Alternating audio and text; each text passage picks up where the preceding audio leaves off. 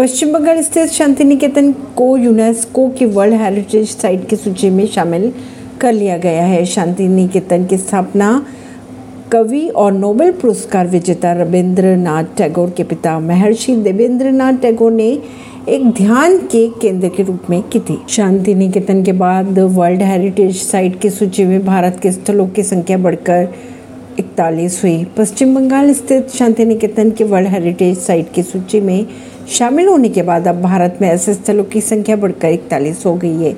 सूची में आगरा फोर्ट, रामप्पा मंदिर राजमहल अजंता एलोरा की गुफाएँ, महाबोधि, मंदिर परिसर आदि शामिल है। वर्ल्ड हेरिटेज साइट की सूची में शामिल हुआ शांति निकेतन सरकार ने मई में शांति निकेतन को वर्ल्ड हेरिटेज साइट में शामिल करने का अनुशंसा की थी। परवीन सिंह, नई दिल्ली से।